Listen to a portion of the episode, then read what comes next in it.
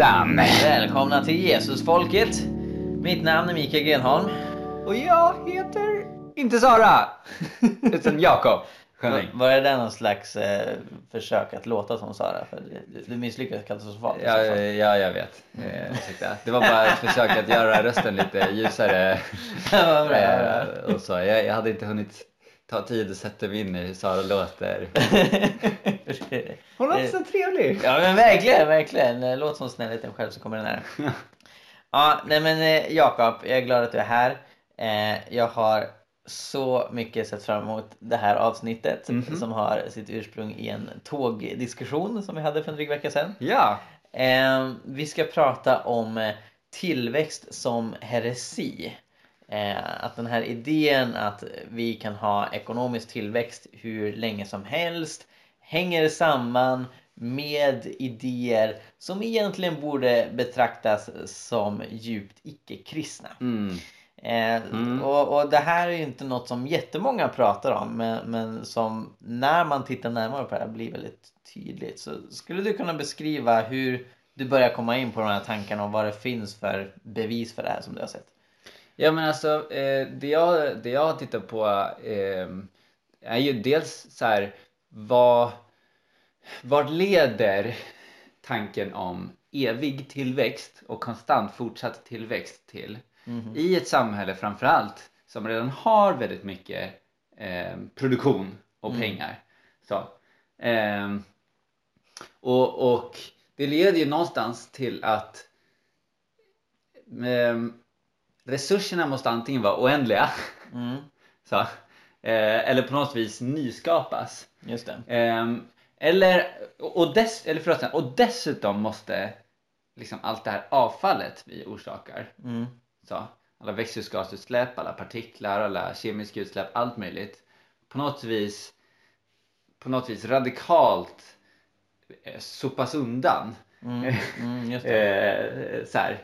Eh, och, och, eh, och sen leder det till en viss syn på liksom ehm, ja men uppfin- alltså människans potential Mm. och uppfinningar eh, utif- alltså utifrån de kraven då på vad vi måste klara av för att klara eh, klimatmålen, de globala klimatmålen för att klara de här eh, fantastiska Agenda 2030 målen om att utrota fattigdom, utrota hunger och sånt här.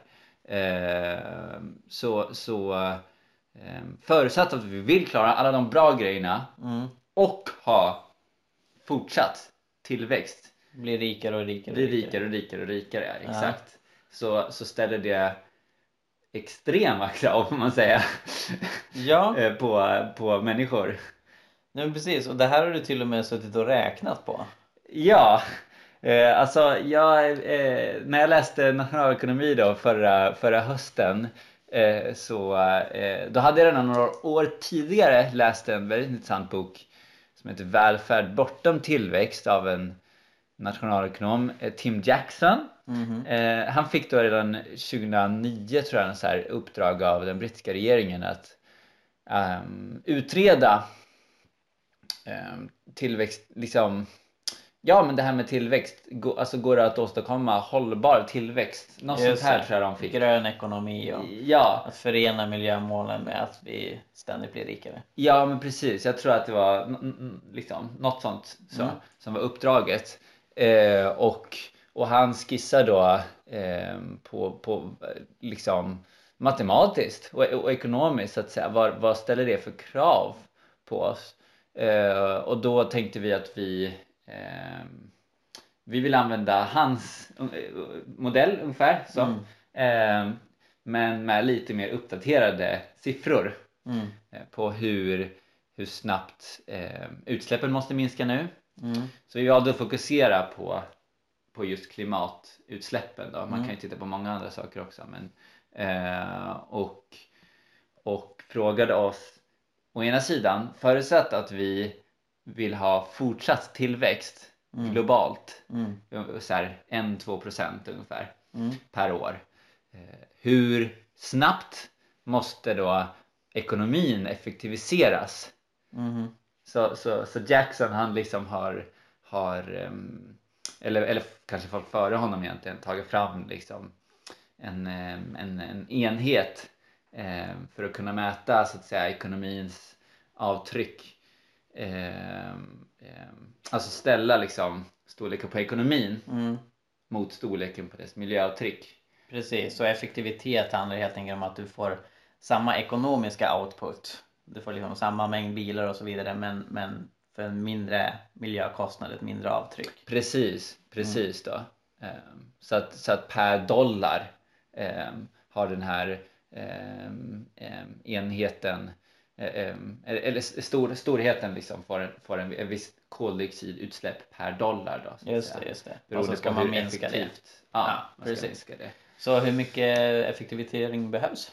Ja, eh, vi kom fram till att det årligen då behövs 10,5 procent ungefär. Och det kan man tänka så här, okej, ja, det säger mig inte så mycket, den siffran. Men om vi ställer det mot den takt som effektiviseringen har gått hittills, Ja, så den, den siffran ligger på någonstans kring 1-2 procent per år. Just det. Så då får man det lite i proportioner. Så här. Och Tim Jackson tar upp i sin bok också att under de mest extrema förhållandena som under Sovjetunionens kollaps eller när Frankrike storsatsade på eh, kärnkraft Mm. då lyckades man effektivisera ekonomin med upp till 3-4 procent kanske. Oj, hjälp. Ehm, Ah. Möjligen. Ja, jag tror att fyra var max. Kan ha varit sex, men jag tror så. Mm. Eh, och det var liksom korta perioder. Just det. Eh, det har, man har varit uppe också på sådana, eh, nästan där kanske under så här allvarliga depressioner och så här. Mm. Ekonomiska nedgångar helt enkelt. Men då är det ju inte tillväxt när det är en sån. Eh, nej, det handlar ju om att eh, nej, nej, då är det nedväxt. Ja, exakt. men men, exakt. man, men den, den produktion man har Ja. blir så att säga mer, eh, Mer effektiv. mer effektiv eh, i förhållande till liksom utsläpp då. Just det, just det. Så i princip, alltså för att vi ska åstadkomma en oändlig tillväxt eh, så behöver vi en oändlig effektivisering som liksom är, är, är på en så pass hög nivå årligen så att vi aldrig riktigt har sett den tidigare. Ja, den är, det är verkligen Ja. aldrig någonsin tidigare. Och det medför Och Då, globalt. Nej, men precis, precis. Så det medför då att om vi inte får till denna till synes väldigt orealistiska och omöjliga effektivisering Mm. så kan vi inte ha tillväxt eh, och samtidigt eh, uppnå miljömålen. Precis. Utan vi måste välja. Nej men precis. Vilket ju kanske inte är det som partierna kommer flagga högt i topp Mm. vid nästa val. Va? Eh, men men eh, om, om vi tar och backar bandet lite grann för att idén om oändlig tillväxt har jag alltid tyckt varit väldigt märklig. Och, och, och liksom ba- bara den ord, ordkombinationen. Jag förstår att man kan gilla tillväxt, man gillar ja, vi får mer pengar, vi, vi kan köpa mer saker. Men just den här målsättningen om att vi ska bli, få mer och mer tillväxt, att liksom så här, politikerna verkligen har som mål.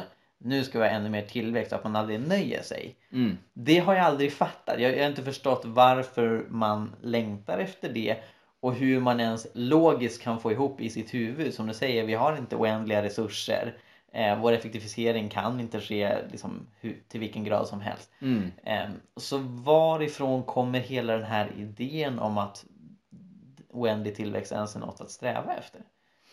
Ja, alltså jag tänker att det har att göra med eh, att, ja, att vi har satt upp tillväxt som, som, som mål. Alltså från början som du säger så hade det ju logiska, logiska orsaker. Man såg att i länder med mycket tillväxt där, där liksom ekonomin växte och så här så, så sjönk eh, barnadödligheten eh, Mm. tänker jag och så här, utbildningen steg, människor levde längre Eh, Vi hade en, fick en högre levnadsstandard eh, och, och så här va. Eh, men ehm, ja, man kommer ju till, till, till en punkt då. Eh, nå, någon gång tänker jag att man kommer till en punkt om vi då erkänner att tillväxt in i oändligheten Mm. eh, är omöjligt. Så kommer man till en punkt där man måste eh, välja då mellan att bli eh, rikare eh, och därmed prioritera sig själv framför eh, framtida generationer Mm. och andra människor idag. Mm. Eller fördela resurserna mer jämlikt. Mm. Liksom. Och eftersom att det, ja, det är väldigt svårt att, att, att eh, vinna val som du säger idag Mm. på att få folk att försöka ge upp sin rikedom. Eh, så, eh, så säger, och, och, dessutom så är det svårt att, att vinna val kanske på att höja skatterna för de allra rikaste. Mm. Så, så politikerna vill slippa höja Mm. skatter både för de många och för de få. Eh, Exakt, exakt. eh, och då eh, fortsätter man att låtsas som att det här fortfarande funkar. Ja, nej, men precis. Och, och det finns ju också en ideologi i det här eh, som jag har stött på många gånger. Jag minns hur jag var på väg till den kristna festivalen Frizon medan Mm. den fanns. Eh, och så framför mig så satt några som skulle montra för KDU, Kristdemokraternas ungdomsförbund. Mm. Och vi började prata. Eh, och jag minns inte hur vi kom in på det här men jag minns att den ena killen som satt där i en liten kostym eh, han liksom argumenterar för eh, dels att Jesus uppmuntrar till eh, tillväxt och investeringar i Matteus 25, liknelsen om Mhm. talenterna. För han trodde att eh, pengarna i den här liknelsen symboliserar pengar. Just det. Vilket skulle göra Jesus till en otroligt kreativ liknelseberättare. Eh, men sen så spann han också vidare med att prata om och, tänkte säga att vi, vi kan ha tillväxt hur länge som helst, det finns ingen gräns för det. Eh, därför att när man historiskt har trott att nu har vi nått en punkten så har det plötsligt kommit någon som har en innovativ idé. Och, och så kan man på ett eh, billigare, effektivare, mer miljövänligt sätt göra det man gjorde förut. Och, och det menar han, det, det, det finns liksom inga begränsningar på, på mänsklig innovation. Och den här idén att teknisk utveckling kan lösa i princip vilka problem som än uppstår. Mm. Den har ju tydliga grunder i det som enligt mig lite missriktat kallas för upplysningen. Mhm, Eller mhm. hur? Jo. Jo men verkligen. Alltså för där, eh, det vi, alltså upplysningsfilosoferna tänker jag kom ju med den, eh, med de tankarna att mm, mänsklig, den mänskliga potentialen är superstor. Mm, mm, Och kanske som en reaktion mot att eh, man hade känt sig tillbakahållen Mm. tidigare. Eh, och om, om man pekade specifikt mot kyrkan mm, eh, och, och, och sa att liksom, kyrkan hade hållit ner människor, eh, kyrkan hade eh, förhindrat utveckling mm, och eh, genom att liksom trycka på människors syndighet typ. mm, Ehm, och, och dessutom så genom att genom den syn på framtiden och så som, som, som kyrkan då har. Ehm, Mm. men, men, eh, men, men, men det de då sa var att nej men ehm, vi, eh, vi kan utvecklas och, och eh, jag, vet, eller jag vet inte om hur tydligt de sa det men, men mer och mer tänker jag vann i alla fall de här tankarna ehm, eh, liksom mark att ehm, mänskligheten kommer utvecklas framåt också. Ja, precis. Stor tilltro till människans förnuft och godheten i den mänskliga naturen och sådär. Ja, pre- precis. Att liksom ehm, ja, mänskliga förnuftet och godheten kommer nästan oundvikligen ta oss Mm. framåt. Mm. Eh, och, och, och till idag då så tänker jag att liksom de tankarna eh, som vi idag ser jättetydligt på, på, på så många håll. Eh, Mm. Att liksom den här, ehm, ja, människor pratar om att hur kan det här och det här och det här hända idag 2019? Eh, Exakt. eh, att Datumargumentet kallar jag det. Ja, precis. Att liksom, idag är vi så kloka och smarta och bra och fantastiska. Ja, så, att, så att det är liksom otänkbart nästan. Ja, exakt. Eh, exakt. Så det, alltså, allt det här grundar sig i någon tanke om att eh, vi kommer oundvikligen att utvecklas och det finns ingen hejd på utvecklingen. Nej men precis, om man är abnorm och konstig om man har samma åsikt som folk hade förr. Just det. Är så? Ja, nej men verkligen. Jag har ju också stött på det här i mitt arbete med dokumenterade mirakler. Mhm. Då har jag ju läst några upplysningsfilosofer, Voltaire och David Hume. Eh, och de uttrycker ju liknande tankar men angående vetenskap och det hänger ju samman liksom tilltron på den vetenskapliga utvecklingen och tilltron på den tekniska utvecklingen, tilltron på den mänskliga utvecklingen. Allt det brukar kategoriseras under paraplyet positivism. Man har en väldigt positiv människosyn och en positiv syn på människans innovativa förmåga Mm. och människans förmåga att förstå verkligheten när det gäller vetenskap. Eh, Så det de gjorde var att när de då argumenterade mot mirakler eh, så tänkte de sig att eh, och och liksom la, la fröna också för vidare tänkande kring det här att eh, nej men vi, vi kommer hitta vetenskapliga naturliga förklaringar eh, till allt som sker och det är inte rationellt att tillskriva ett fenomen till något gudomligt. I synnerhet David Hume argumenterar på det här sättet. Det. Eh, så där liksom, ja men har man en, en övertygelse om att vetenskapen framöver eh, kommer hitta naturliga förklaringar till allt. Eh, och det skedde också parallellt med liksom en övertygelse om att vetenskapen framöver eh, kommer hitta tekniska lösningar På till, allt. till alla problem. Just det. Precis, precis. Eh, så, så det är tankar som hänger samman, vilket jag tycker är väldigt intressant. För jag tycker att Hume har fel när Ja, han men avfärdar mirakler. Ja visst. Ja hela den här tanken det är liksom så här stolthet i kubik. Mm. Att mänskliga förnuftet vet inga begränsningar. Alltså så här, vi kommer lägga hela världen och allt som finns i Mm. den liksom under vår kunskap och, och, och, och så här behärskning liksom. Exakt, Ehm, och, och, och, och sen Ja nu ser vi vad det har tagit oss till liksom att vi tror Mm. att vi kan lösa dilemman som vi själva har orsakat och så här enorma problem Mm. ehm, som vår girighet skulle jag säga har orsakat Mm. Eh, genom alltså att så här trolla bort de dilemmana nästan Ja. Alltså så här, det, det är nästan en mag, alltså magisk tro så här, eh, på, på, på teknisk utveckling.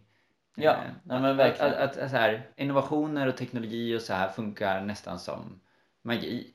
Ja, nej men precis och det är intressant då att det sker parallellt med att upplysningsfilosofer argumenterade emot mirakler. Ja, Men så istället så ersätter man det med en magisk eh, tro på teknologi och det mänskliga förnuftet liksom som kan åstadkomma allt. verkligen. Som att vi alltid har behov av något övernaturligt egentligen. Till och med när vi argumenterar mot det övernaturliga så ersätter vi det med, med en annan religiös idé. Mm. Och det skulle jag säga att den här positivismen är. Alltså den är rätt religiös. Det är en konkurrent till den kristna världsbilden.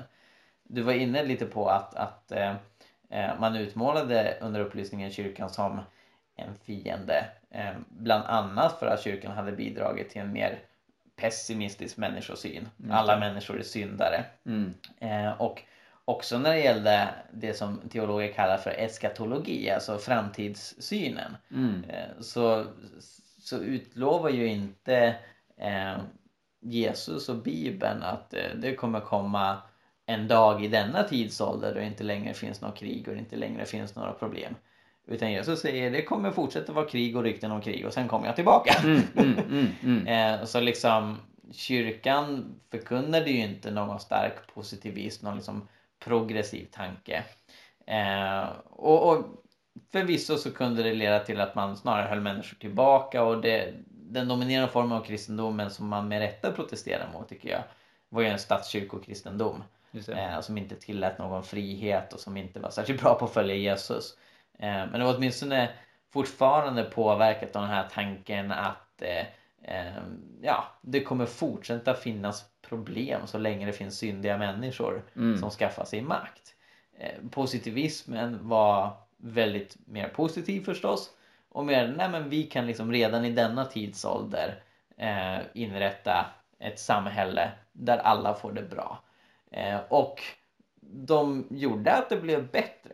Mm. Men sen har det blivit som du säger väldigt tydligt att eh, vi fortfarande är bristfälliga och att en sak som man trodde var en väldigt enkel lösning för att människor ska må bra, nämligen ekonomisk tillväxt, har lett till otroligt destruktiva miljöproblem Mm. med klimatet som herre på täppan Mm. som kan komma att ödelägga väldigt mycket av den framgång som den ekonomiska tillväxten har skapat. Ja men verkligen.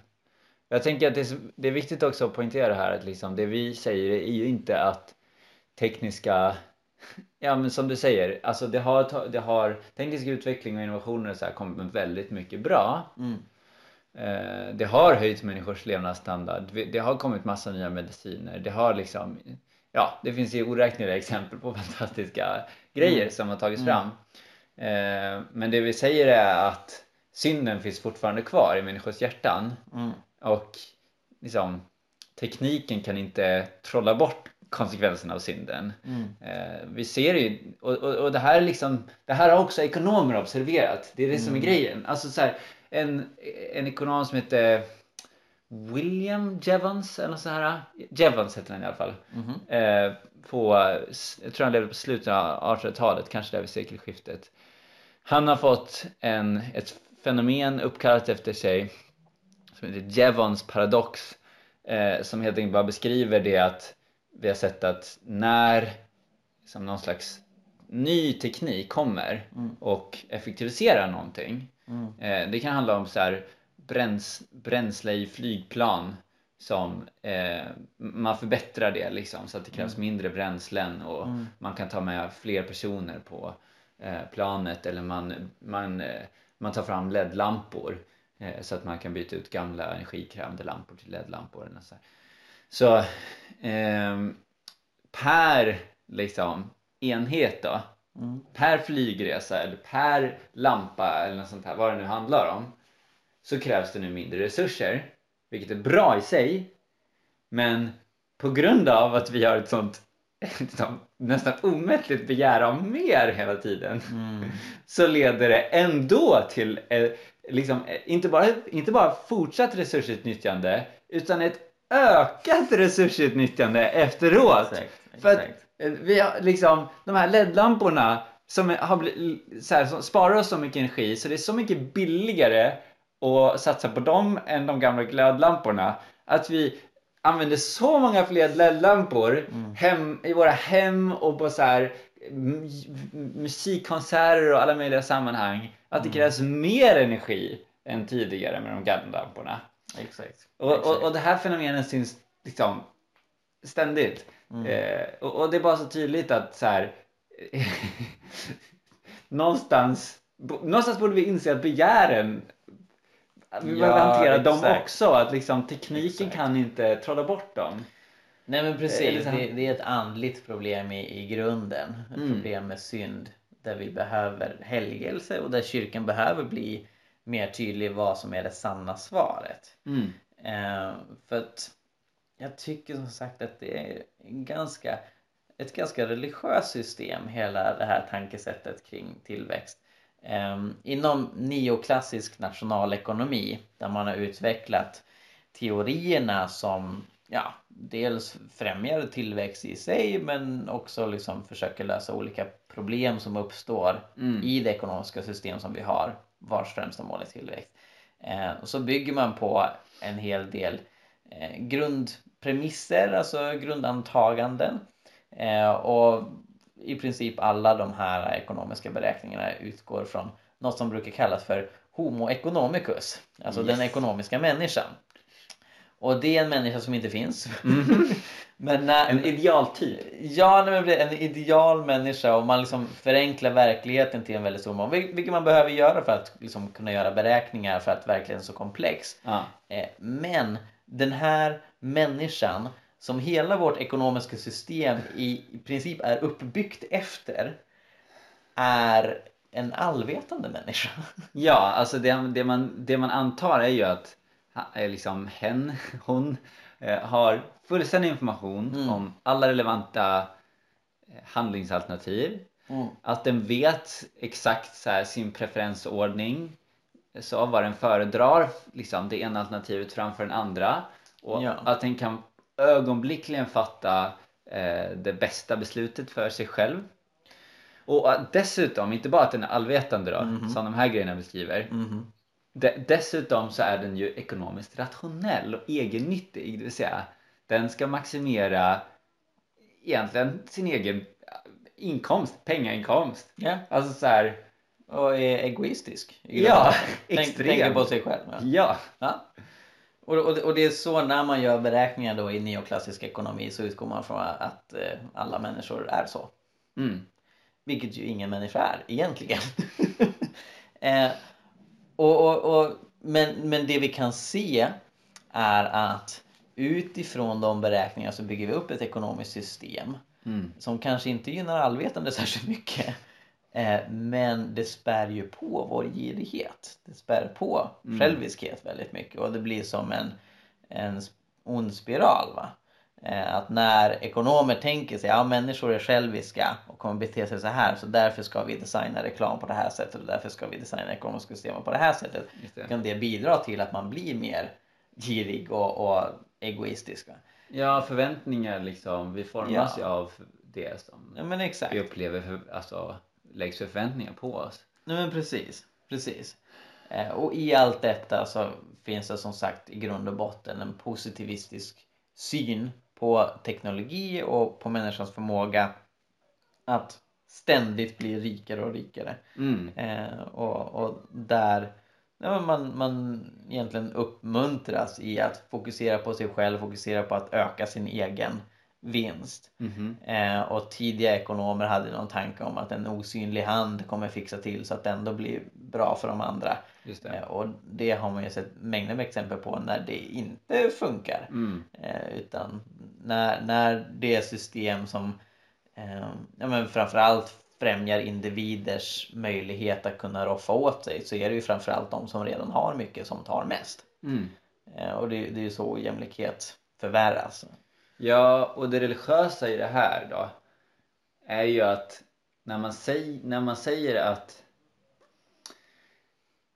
för att lösa de, de problem som liksom mänskligheten på något vis har hamnat inför, vi har bara Mm. hamnat där, Mm. ehm, så, så, eh, så ska vi släppa marknaden fri. Mm. Så, så säger man i princip att den här människosynen är sann. Mm. Eh, alltså att så här, ingenjörer och forskare som, som, som får så sto- starka ekonomiska incitament som möjligt Mm. eh, kommer också mest, nästan till säkerhet utveckla sådana fantastiska nya Mm. uppfinningar och göra sådana otroliga upp, nya upptäckter att vi eh, liksom eh, inte hamnar i de här dilemmana, liksom vi Ja. Exakt. dem. Eh, Exakt. dilemmana mellan rikedom och miljöansvar och, och så här. Mm. Ehm, och, och, och i grunden ta, tack vare deras då typ allsmäktighet och egoism. Mm. Precis. Och, och både du och jag Jakob har sett många exempel på eh, kristna som omfamnar den här positivismen. Mm. Eh, som, som eh, tycker att ja, så här är det. Teknologi kan lösa våra problem.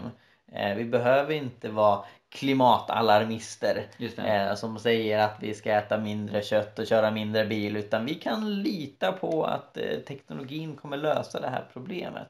Och det här finns ju ja, men, framför allt i de kristna sammanhang där man tänker konservativt eh, rent politiskt. Mm. Där man liksom placerar sig på höger på den ah, förhatliga vänster-högerskalan.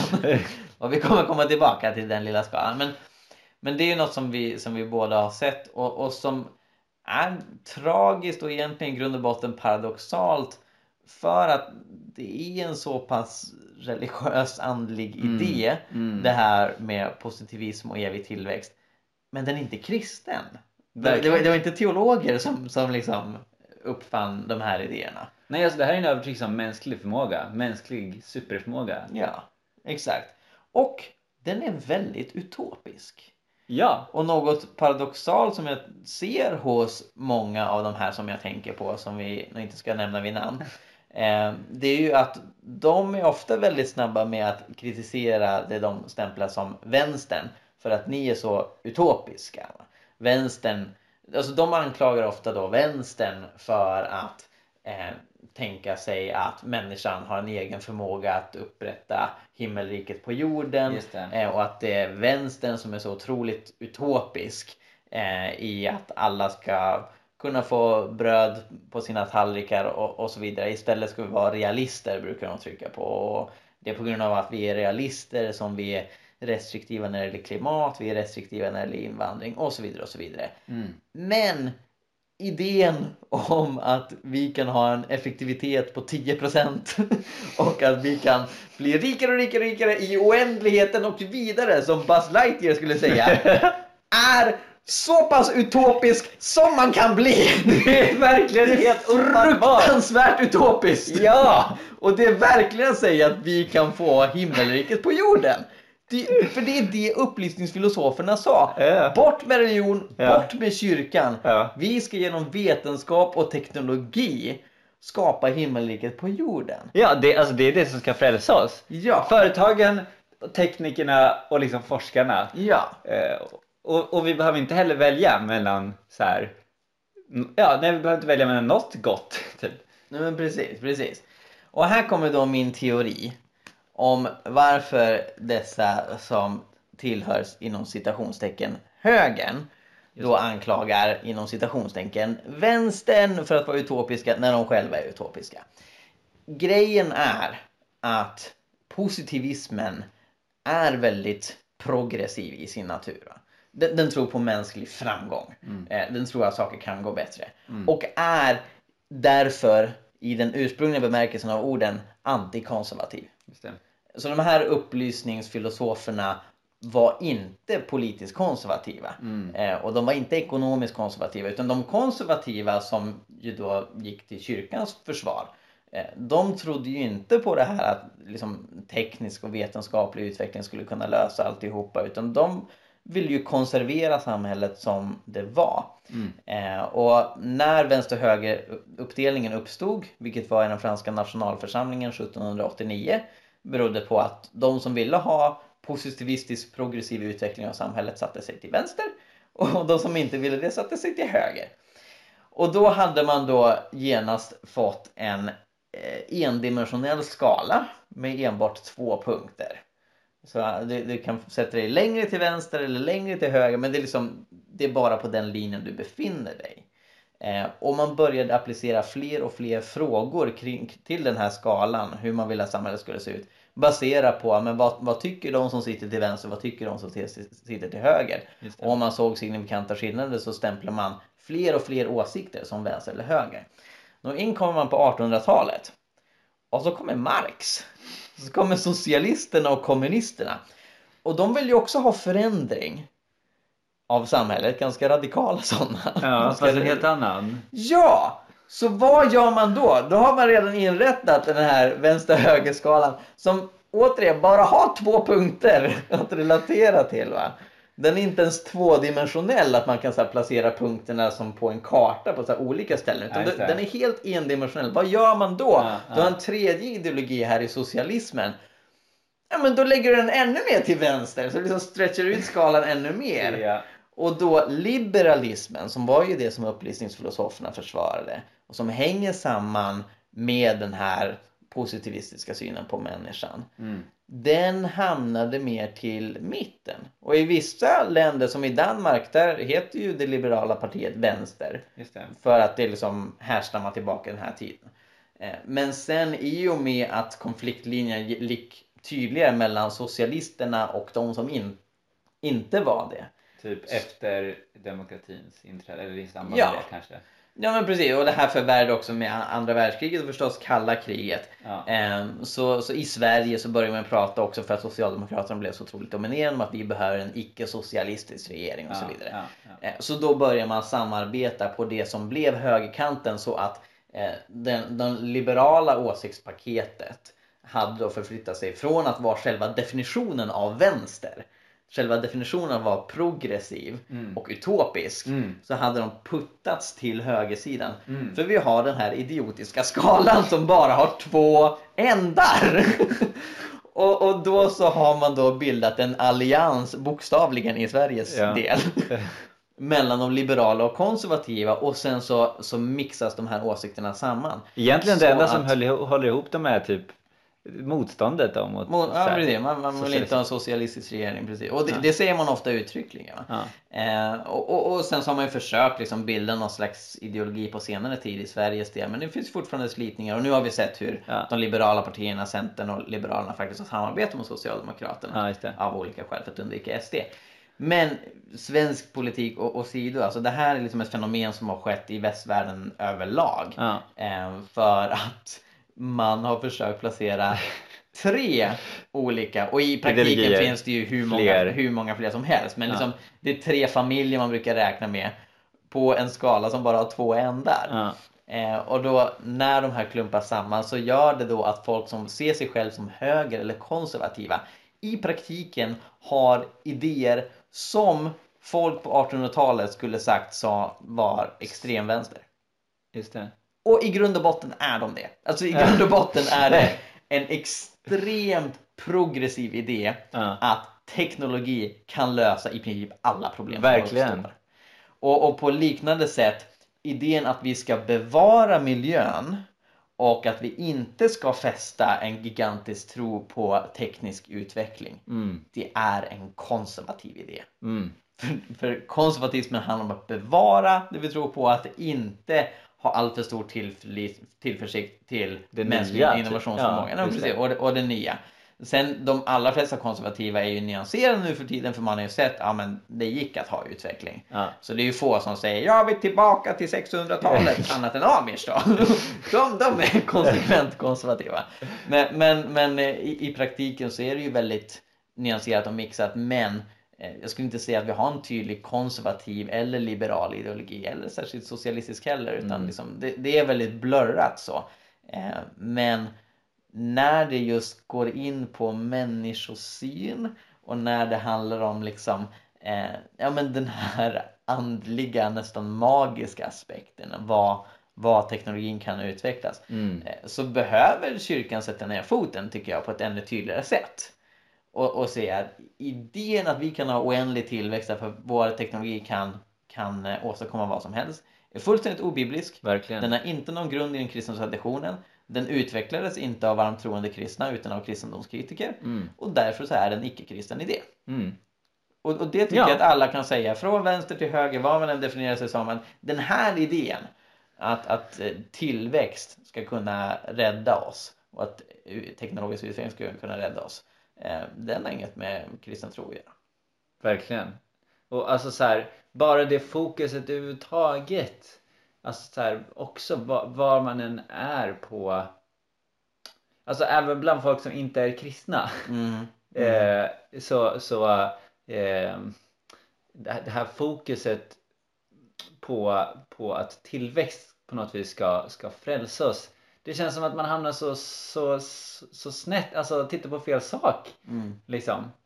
Alltså, eh, vad, är det, vad, vad är det verkligt goda du vill ha? Mm. Eh, som, som Tim Jackson, du nämnde ju det, han, alltså han, han ställde ju frågan i sin bok hur stor borde, hur stor ekonomi vill vi ha? Exakt. Eller behöver vi? Exakt. Liksom. Precis. Det, det, som ekonomin överhuvudtaget, vad, alltså när tappade vi greppet och, och fick för oss att en så stor ekonomi som möjligt, eller en ständigt växande ekonomi, Mm. var liksom ett självändamål Mm. istället för ett medel Mm. för de verkligt goda grejerna. Ja, men verkligen, för det, det är verkligen den mest relevanta fråga för, för rika länder att ställa sig. Hur stor ska vår ekonomi vara? Mm. Istället för att inbilla sig vi ska bli rika och rikare och rikare och rikare. Och rikare. Eh, för det är en fullständigt orealistisk och jag skulle säga heretisk idé. Eh, därmed så, så och, och där är vi också överens om att fattiga länder de behöver ju tillväxt för Mm. att sin befolkning ska få bättre. Men jag är inte särskilt säker på att vi behöver mer global tillväxt och vi behöver i synnerhet inte mer tillväxt i de rika länderna. Eh, ut, utan det vi snarare har ett väldigt stort behov av i världen idag och där är organisationer som Oxfam väldigt tydliga. Det är ju global jämlikhet, en högre grad av global jämlikhet för vi har så otroligt stor ojämlikhet i världen idag. Eh, och det förvärrar miljöproblemen, det förvandlar problemen med invandring. Det, alltså det liksom, all, allt det här kan kokas ner i väldigt många fall. Konflikter förvärras på grund av att vi har så stor ojämlikhet i världen. Just det. Eh, och, och, och det kan man även se inom länder, att vi mår dåligt av ojämlikhet, eller hur? Ja, oh ja, alltså det är ju forskare, eh, två epidemiol epidemiologer, Mhm. eh, britter, Kate eh, Pickett och Richard Wilkinson som har, som har skrivit eh, två böcker. De kom ut med en senare nu i år. Första heter Jämlikhetsanden och sen en andra bok som heter Den inre ojämlikheten tror jag. Och det, liksom deras, deras ehm, eh, hela grej är att undersöka just kopplingen mellan ojämlikhet i, i ett samhälle då, och psykisk ohälsa eh, på, på liksom alla möjliga eh, sätt som det kan ta sig uttryck i. Mm. Det handlar om, handlar om drogmissbruk, våld, mord, depressioner, eh, schizofreni, eh, alla möjliga olika så här, diagnoser och sociala problem. Mm. Eh, så. Mm. Som, som, som vi ser och som de allra flesta borde kunna vara som är dåliga saker. Mm. Liksom, oavsett var på höger-vänster-skalan man ställer sig. Ja, verkligen. Eh, och, eh, och, det, och det de har sett i den första boken visar de att det finns liksom statistiska samband och inte bara samband utan kausala samband. Alltså att ojämlikhet orsakar psykiskt, alla de här sociala problemen. Liksom. Eh, och, och i den andra boken så de ut dem mer specifikt eh, vad det är som gör att, att det ena orsakar det andra. Att, Mekanismerna. och så. mekanismerna bakom det. Eh, de menar annat att då, eh, liksom huvudgrejen är det att när vi uppfattar oss vara eh, underlägsna eller överlägsna andra människor Mm. beroende, så här, när vi uppfattar oss vara på en viss plats i liksom en samhällshierarki så, eh, så gör det saker med oss. Vi, vi fylls av då antingen liksom stolthet och förakt och känsla av rättighet till privilegier om vi känner oss överlägsna och kan utveckla liksom psykopati och såna här grejer. Eller också genom vår eh, liksom, känsla av underlägsenhet eh, så, ehm, så, så, får vi alla möjliga andra, andra typer, alltså skam och vi kämpar av Mm. liksom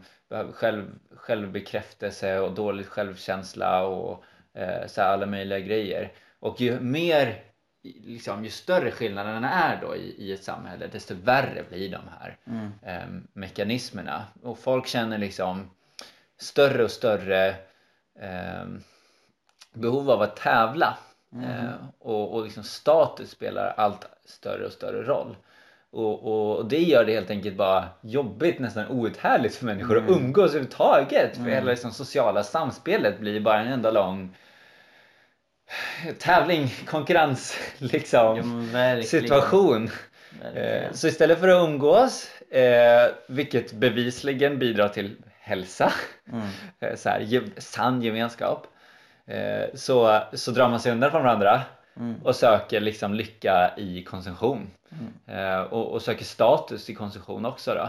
Mm. Eh, så de har också sett hur liksom både de, de pengar som läggs på reklam och i synnerhet reklam för lyxprodukter Mm. och de pengar som läggs för att konsumera de produkterna, de här tomma eh, märkeskläder, Ja, eh, fina bilar, klockor och allt det här. Eh, det, det läggs mycket mer pengar på sånt i mer ojämlika samhällen, ju mer ojämlika de är. Mm.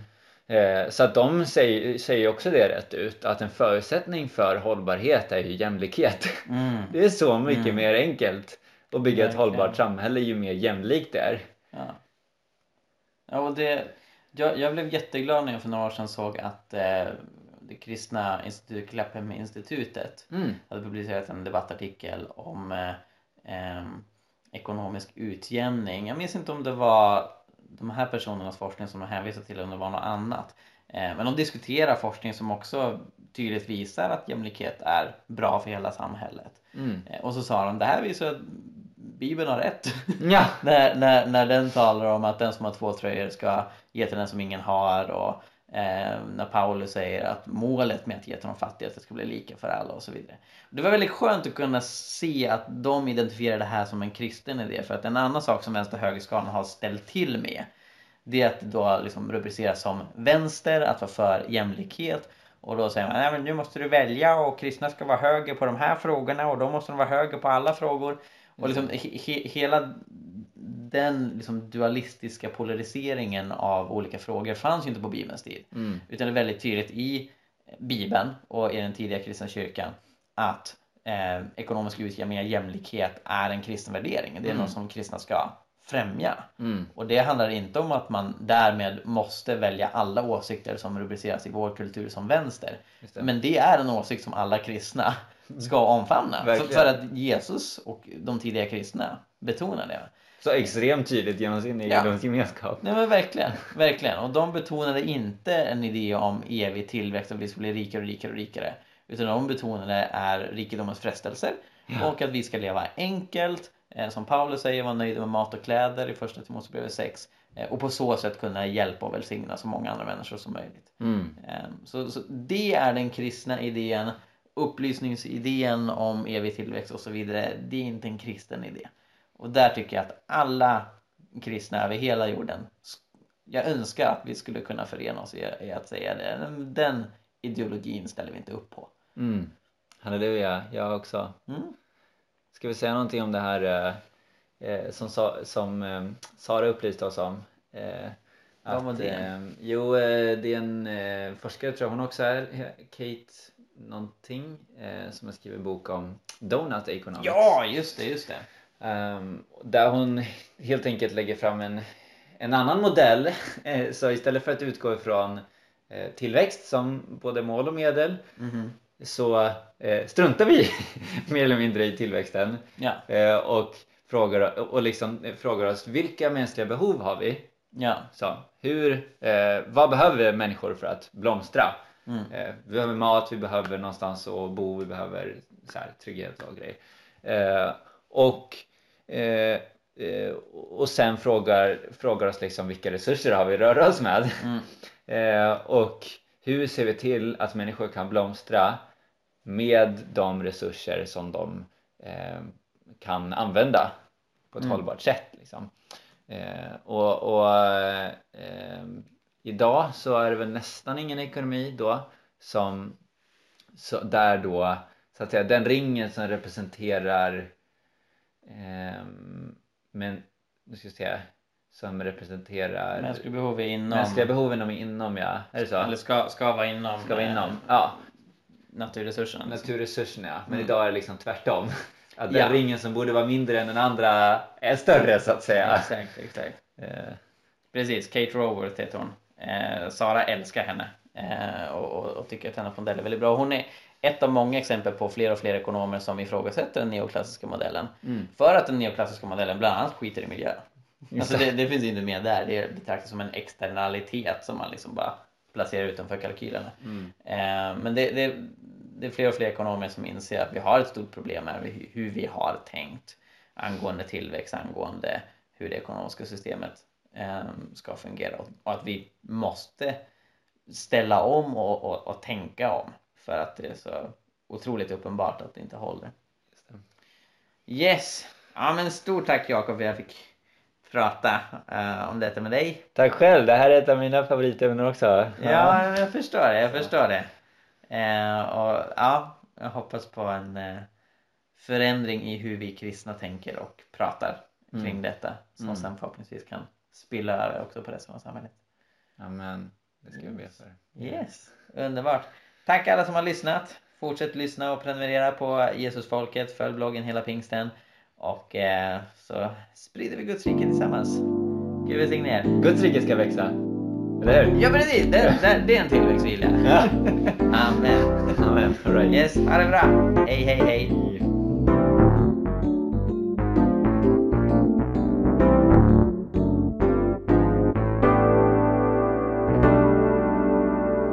Tack för att du lyssnar på Jesusfolket. Om du vill höra mer så se till att prenumerera på iTunes eller valfri podcastapp. Glöm inte heller att lämna en recension. Det är en väldigt liten grej att göra som hjälper oss väldigt, väldigt mycket. kolla in vår blogg Hela Pingsten. Där finns det mängder med artiklar, videor och annat material om Guds rike, lärjungaskap, fred, rättvisa, evangelisation, andens gåvor och mycket mer. Och se till också att följa oss på Facebook, både Jesusfolket och Hela Pingsten har sidor där. Gud välsigne dig och fortsätt att fördjupa dig i vad det innebär att vara en del av Jesusfolket.